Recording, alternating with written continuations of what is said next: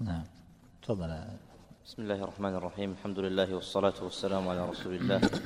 قال رحمه الله ومنها ما يرجع إلى الأداء وهو ستة الوقف والابتداء يوقف على المتحرك بالسكون ويزاد الإشمام في الضم, في الضم والروم فيه والكسر الأصليين. واختلف في الهاء المرسومة تاء ووقف الكسائي على وي من وي كأن وأبو عمرو على الكاف. ووقفوا على لام نحو ما لهذا الرسول. النوع الثالث الإمام في هذا الآن. يقول منها ما يرجع إلى الأداء وهو ستة الوقف والابتداء.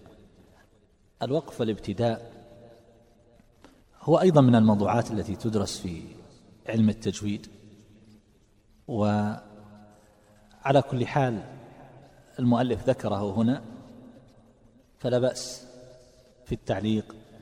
الوقف كما دلت عليه السنة الأفضل أن يكون على رؤوس الآي بإطلاق. هذا الذي دلت عليه سنة رسول الله صلى الله عليه وسلم يقف على رؤوس الآي. ولو لم يكتمل المعنى حتى في قوله تبارك وتعالى فويل للمصلين. الذين هم عن صلاتهم ساهون. وهذا الوقف على أنواع. منه ما يسمونه بالتام. يعني لا تعلق له بما بعده لفظا ولا معنى. وهذا غالبا ما يكون عند رؤوس الآي وهكذا عند انقضاء القصص وقد يكون قبل انقضاء الآية وجعلوا أعزة أهلها أذلة وكذلك يفعلون. طبعا قضية الوقف والوصل أو الوقف والابتداء هناك أشياء منقولة عن النبي صلى الله عليه وسلم وهناك أشياء قد يقطع بها ويقال هنا يجب الوقف أو أن الأفضل الوقف. أو الأولى الوقف. وهناك أشياء تبقى مترددة بحسب المعنى. فمثلا هنا هذا يقال له وقف تام. متى يكون كذلك؟ إذا كان ما بعده وهو قوله تعالى وكذلك يفعلون من قول الله عز وجل. فيكون هذا كما ذكرت في درس قواعد التفسير. من الموصول لفظا المفصول معنى فظاهر اللفظ أنه من كلام ملكة سبأ. إن الملوك إذا دخلوا قرية أفسدوها وجعلوا أعزة أهلها أذلة. انتهى كلامها. فالله يصدق قولها ويقرره يقول وكذلك يفعلون لكن إذا جعلنا هذا من جملة كلامها فإن الأمر يختلف. وقد يكون في وسط الآية لقد أضلني عن الذكر بعد إذ جاءني. وكان الشيطان للإنسان خذولا. هذا على أي اعتبار؟ على اعتبار أن قوله وكان الشيطان للإنسان خذولا أن ذلك من كلام الله تبارك وتعالى وأن هذا القائل انتهى قوله.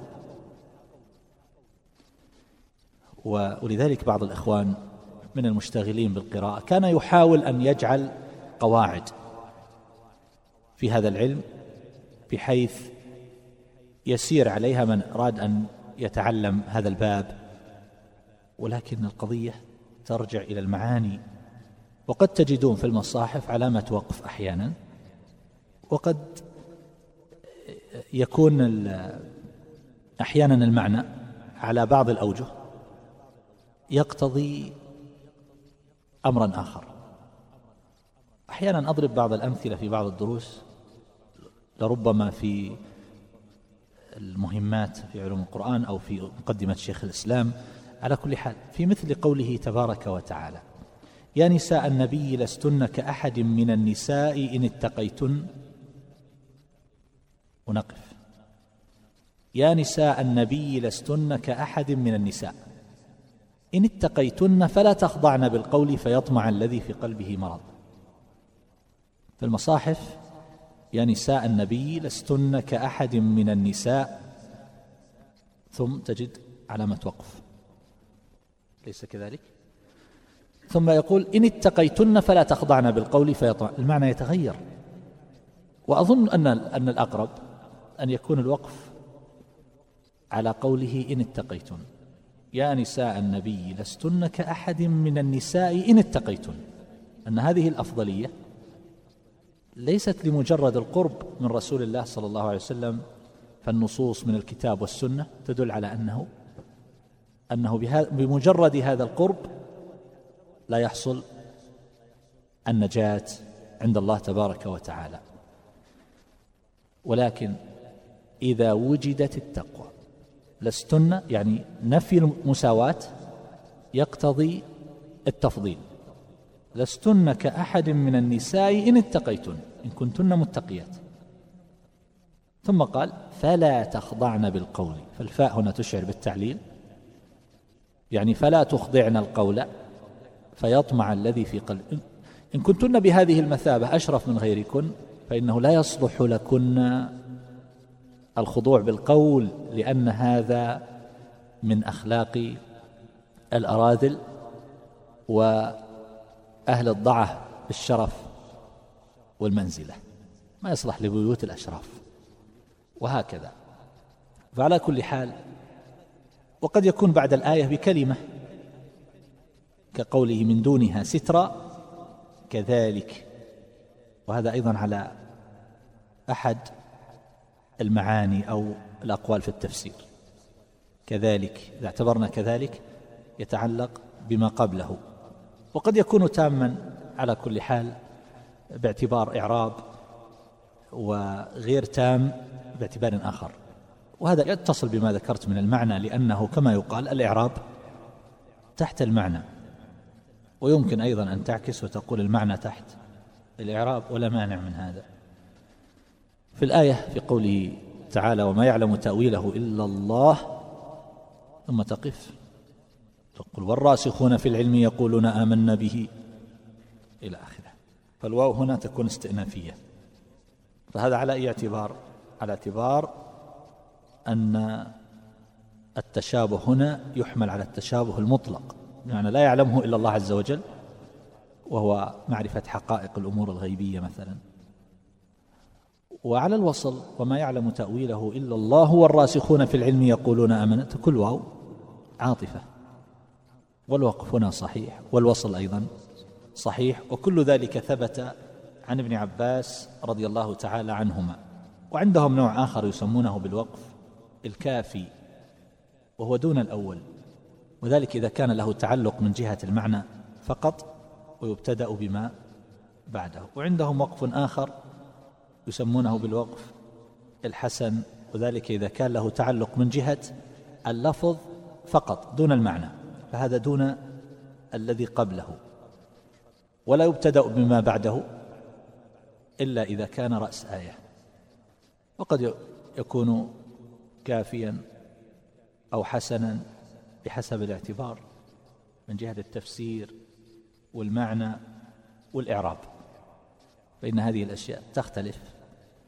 يعني انظر مثلا وكأي من نبي قاتل معه ربيون كثير. وكأي من نبي قاتل تسكت تقف. من الذي قاتل؟ النبي. معه ربيون كثير جماعات وأتباع كثر. معه ربيون كثير فما وهنوا لما أصابهم في سبيل الله وما ضعوا الآن المعنى تغير. لكن إذا وصلت وكأي من نبي قاتل معه ربيون كثير فما وهنوا لما أصابهم. الذين قاتلوا هم الأتباع الذين معه. وعلى القراءة الأخرى أيضا وكأي من نبي قتل وتقف. معه ربيون كثير فما وهنوا لما أصابهم في سبيل الله. القتل وقع على النبي. فإذا وصلت وكأي من نبي قتل معه ربيون كثير. فالقتل وقع على الأتباع. لاحظ كيف المعنى يتغير تماما. فهذه القضايا لها على كل حال هذه الاعتبارات. يعلمون الناس السحر يعلمون الناس السحر. وما أنزل على الملكين ببابل هاروت وماروت. فإذا اعتبرت ما هذه نافية أن السحر ما أنزل على الملكين ببابل فيمكن أن تقف على السحر تقول يعلمون الناس السحر. وما أنزل أي السحر على الملكين ببابل. لاحظتم؟ وإذا اعتبرت ما هذه موصولة يعلمون الناس ما يمكن تقف. ويتضح المعنى تماما. فيمكنك أن تصل ويفهم المراد. يعلمون الناس السحر وما أنزل على الملكين ببابل هاروت وماروت يعلمون الناس السحر والذي أنزل على الملكين ببابل هاروت وماروت. مع أنك على هذا المعنى يعني على أنها ما هذه موصولة يمكن أن تصل.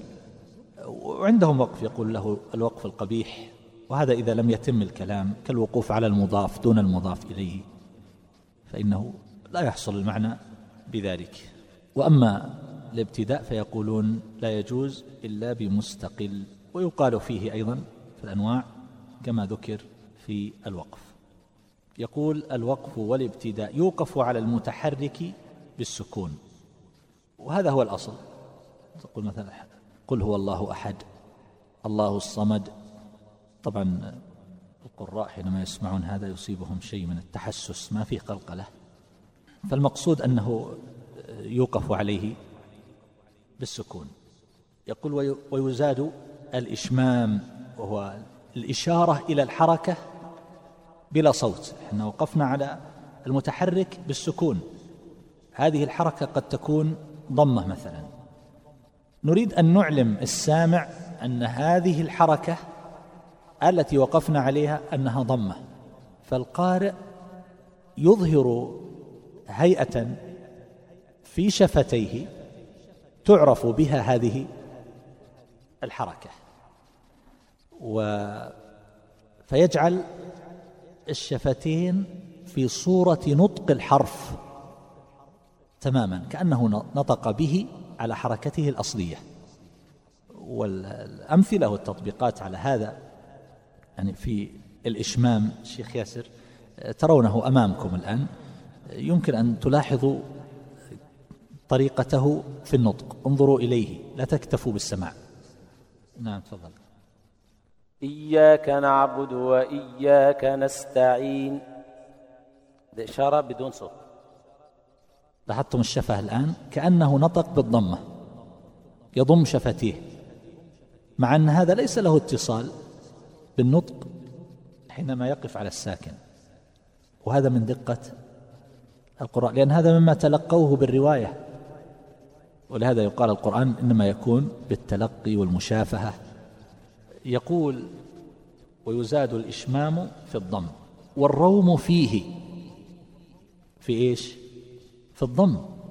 الروم فيه. والكسر. يعني يكون الروم فيه أي في الضم. والكسر الأصليين. والروم هو النطق ببعض الحركة. ممكن أن تسمعوا بعض الأمثلة والتطبيقات. على الروم. الشيخ ياسر إياك نعبد وإياك نستعين. نستعين. هو طبعا صوت منخفض ثلث الحركة ثلث حركة الضم ما هي ضمة كاملة؟ نستعين. يسمع القريب دون البعيد. طبعا عشان المكبر كل المخرج الشيخ ياسر؟ نعم. هذا في الضم. أقول نعم. هذا في الضم. في الضم والكسر. والكسر. لكن هذا المثال في الضم. على الضم. وهناك أمثلة على الكسر أيضا. مالك يوم الدين. مالك يوم الدين. ثلث كسرة النون. أيضا وإذا قيل له يضم الشفاه ثم يرجع مرة ثانية إن هذا الصوت مخلوط. بالإشمام الحركة صوت الضم وهو جزء قليل وقصير ومقدم ثم الكسر. وإذا قيل له وإذا قيل له هكذا. أيضا وغيض الماء وغيض الماء هكذا. هذا إشمام إشمام الصوت الكسرة للضمة نعم. يقول واختلف في الهاء المرسومة تاء. يعني هل نقف عليها بالتاء أو نقف عليها بالهاء؟ اختلف. ليس هذا من الاختلاف كما سبق. الذي يحتاج إلى ترجيح وأن أحد القولين غلط والثاني صواب فيجتهد العلماء في هذا. لا كل هذه أوجه صحيحة. ولهذا يجوز للإنسان أن يقرأ بهذا وهذا. الشيخ ممكن يذكر لنا أمثلة؟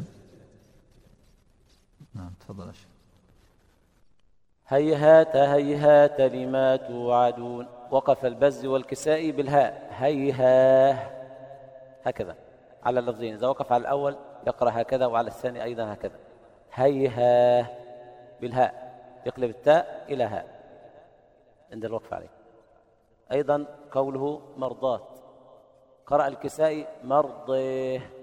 أيضا له مذهبه الإمالة يقلب التاء المبسوطة هذه في مذهبي يقف عليها بلا. مرضيه هكذا. نعم.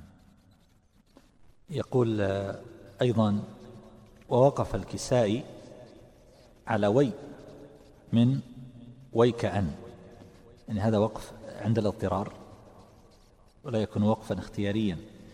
وهذا ذكرت في بعض المناسبات في الكلام على عد الآية. يمكن في الكلام على الإعجاز العلمي وما يسمونه بالإعجاز عفوا ما يسمونه بالإعجاز العددي. ذكرت أن هؤلاء كيف يعدون الحروف والكلمات؟ والعلماء رحمهم الله اختلفوا في العد. ومن أسباب هذا الاختلاف في عد الكلمات أن منهم من يعتبر اللفظة التي لربما يعدها بعضهم لفظة واحدة يعدها لفظتين. فتكثر عنده الكلمات بهذا الاعتبار. من قطران هل هي كلمة واحدة أو قطرآن لاحظتم؟ ويكأن هذه الآن كيف يقف عليها؟ وقف اضطراري. وي كأن. أو يقول وي كأن. يقول وقف الكسائي على وي من وي كأن وأبو عمرو على الكاف. يعني ويك. وقفوا على لام نحو ما لهذا الرسول. يعني إذا وقف اضطرارا. يقول مال هذا الرسول. في تعليق الشيخ ياسر. طبعا أبي عمرو الكسائي يقف وي. ويجوز أن يبدأ بأن الله. يجوز. وأبي عمرو يقف ويك على الكاف. ويجوز يبدأ بأن الله. والصحيح المقروء به أن يبدأ بالكلمة يقف على الكلمة بأسرها. هذا هو المعمول به اتباعا للرسم وعملا بالقياس. قوله ما لهذا الرسول اختلف القراء فيها. البعض يقف على الألف والبعض يقف على اللام. بكل القراء وجهان في هذه الكلمة. يقول ما أو مال وإذا وقف على ما لا يجوز أن يبدأ باللام. يقول لهذا الرسول أو لهذا الكتاب لا بد أن يبدأ من أول الكلمة. ويقول أحد العلماء ووقفه بما أو اللام اعلما كوقف أيما بأي أو بما. يعني يجوز أن تقول أيما تدعو فله الأسماء الحسنى. يقول أي أو أيما وإذا وقف على أي لا يبدأ بالكلمة التي بعدها أو الجزء الآخر من الكلمة. يبدأ من أول الكلمة أيما تدعو فله الأسماء الحسنى. نعم. نعم تفضل نعم. قال رحمه الله النوع الثالث الإمالة. أمال حمزة والكسائي كل اسم أو فعل يائي وأنى بمعنى كيف وكل مرسوم بالياء إلا حتى ولدى وإلى وعلى وما زكى. نعم. الإمالة يفسرونها ويعبرون عنها بأنها أن تقرب الفتحة من الكسرة والألف من الياء. يقولون من غير قلب خالص ولا إشباع مبالغ فيه. هكذا عبروا عنها. يقول أمال حمزة والكسائي كل اسم أو فعل يائي. اسم أو فعل يائي. الشيخ ياسر ممكن صحف إبراهيم وموسى. هكذا. موسى كما تقول سيبوي. نفس النطق. سيبوي أو موسى تقريبا يعني. طبعا لفظ سيبوي مش في القرآن ولكن هو كما تنطق هذا اللفظ. موسى عيسى السلوى بشرى. وهكذا. هذه الآن الأسماء. اسم أو فعل. والأفعال يسعى يقول كل اسم أو فعل يائي.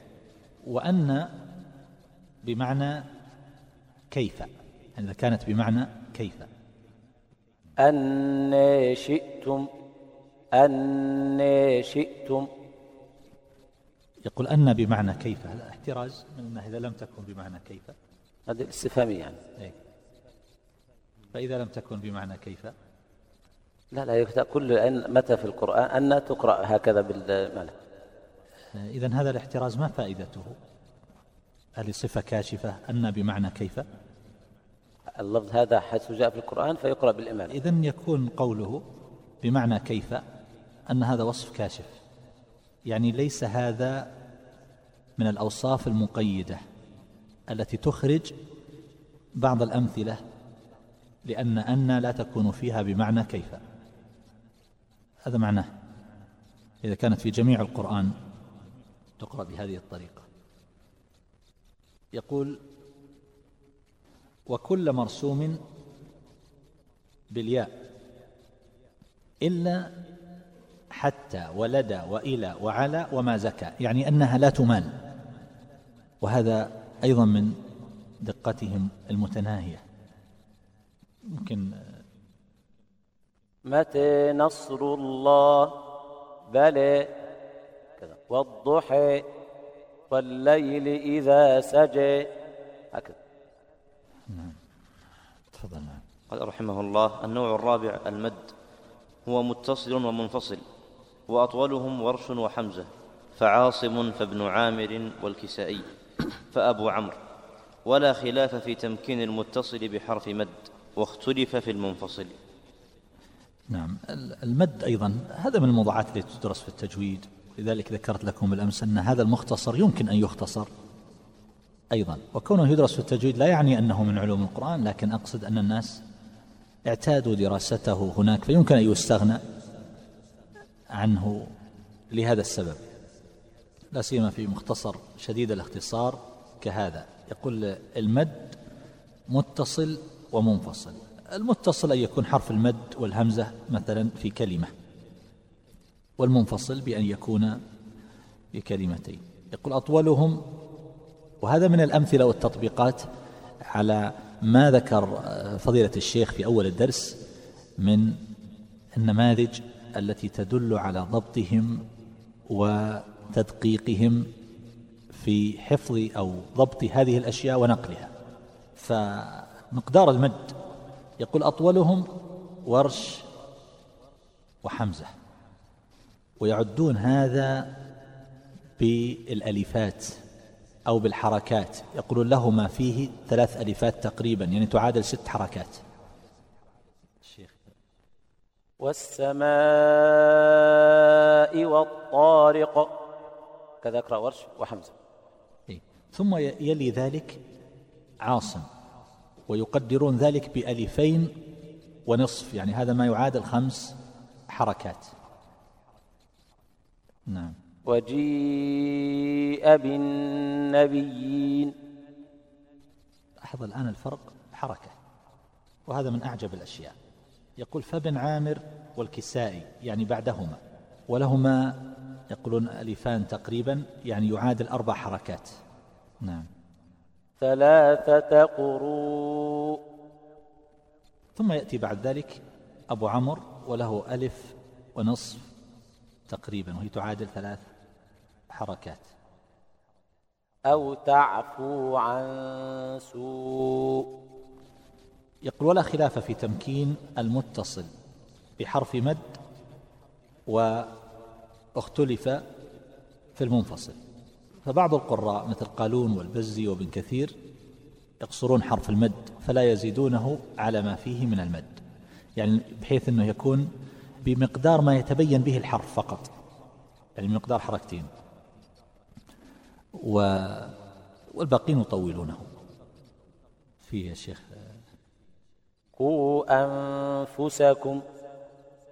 أيضا في تعليق على المد المتصل المعتمد في ذلك المد المتصل أن ورشا وحمزة يشبع المد إلى ست حركات وأن باقي القراء يمدونه متوسطا بمقدار أربع حركات هذا هو المعتمد المقروء به المعول عليه للقراء السبعة.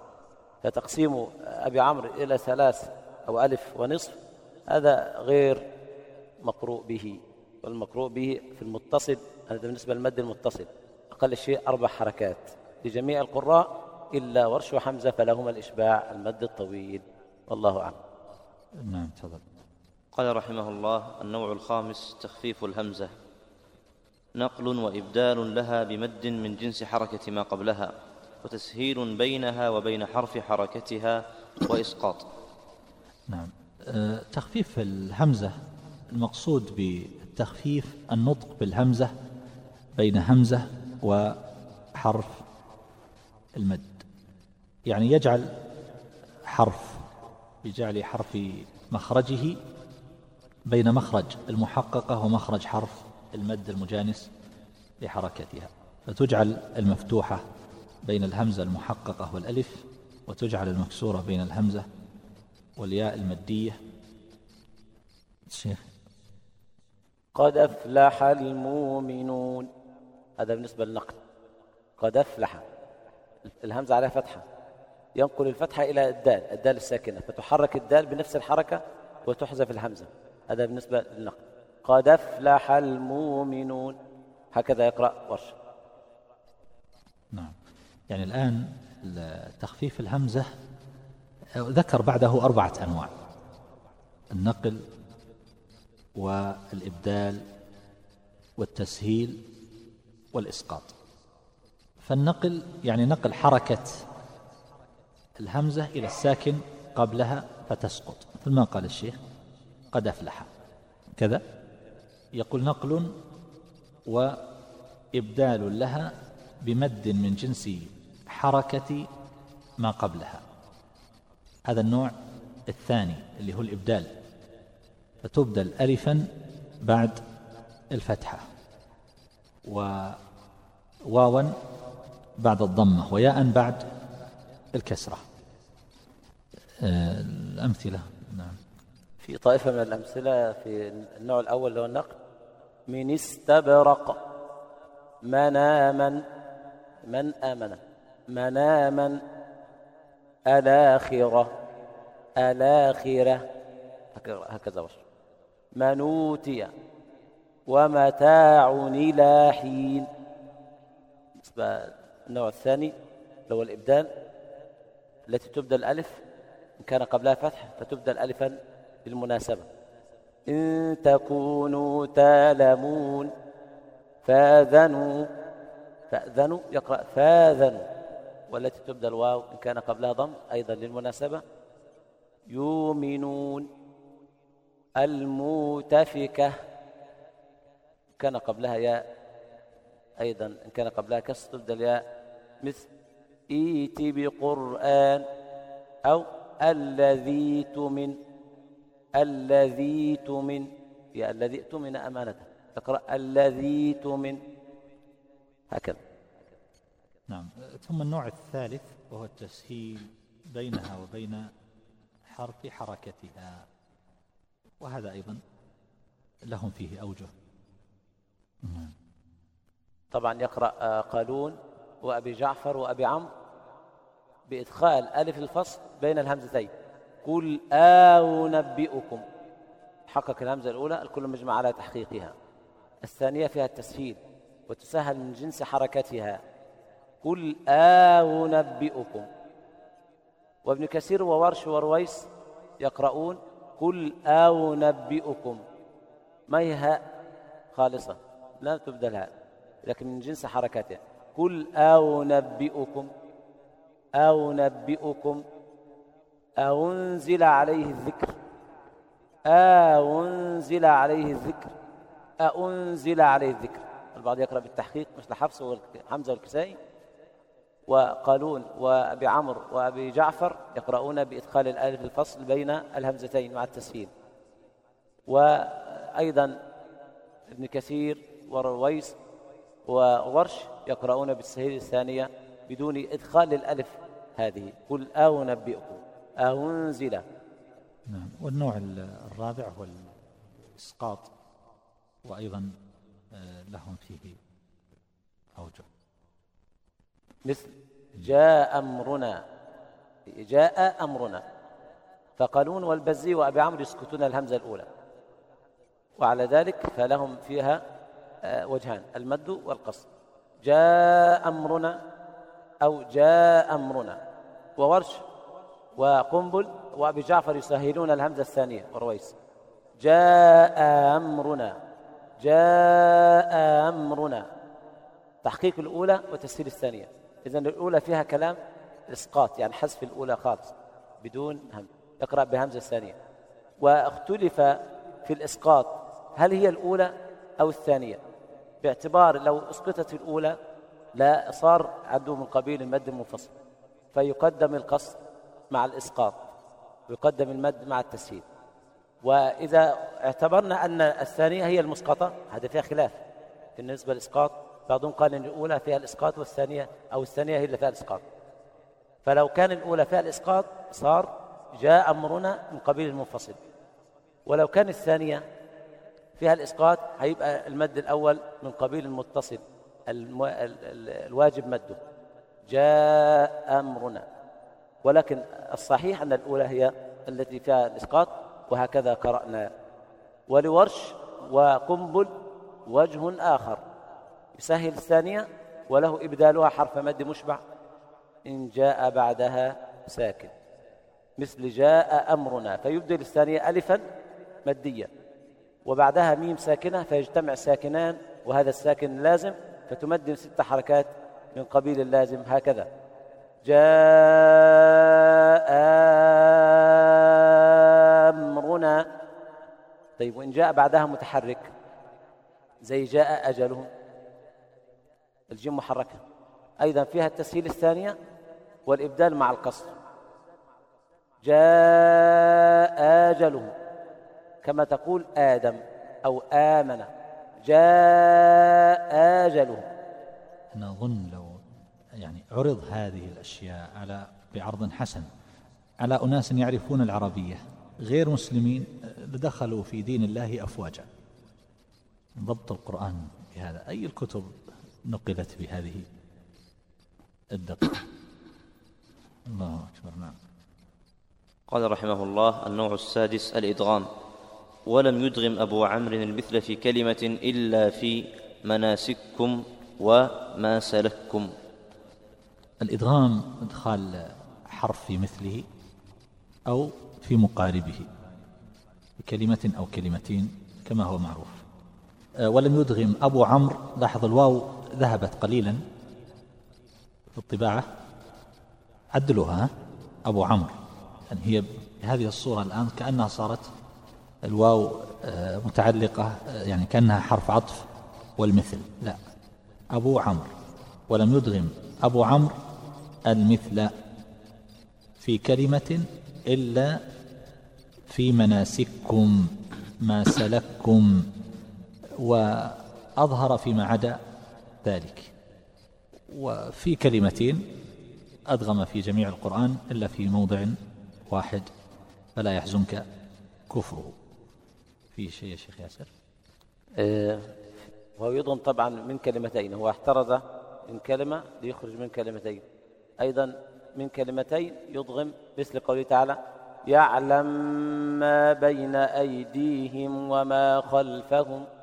يعني يضم من كلمة هاتين الكلمتين مناسككم وسلككم. ما سلككم في سقر. فإذا قضيتم مناسككم فاذكروا الله كذكركم آباءكم أو أشد ذكرا. أيضا فيه هدى للمتقين. ذلك الكتاب لا ريب فيه هدى للمتقين.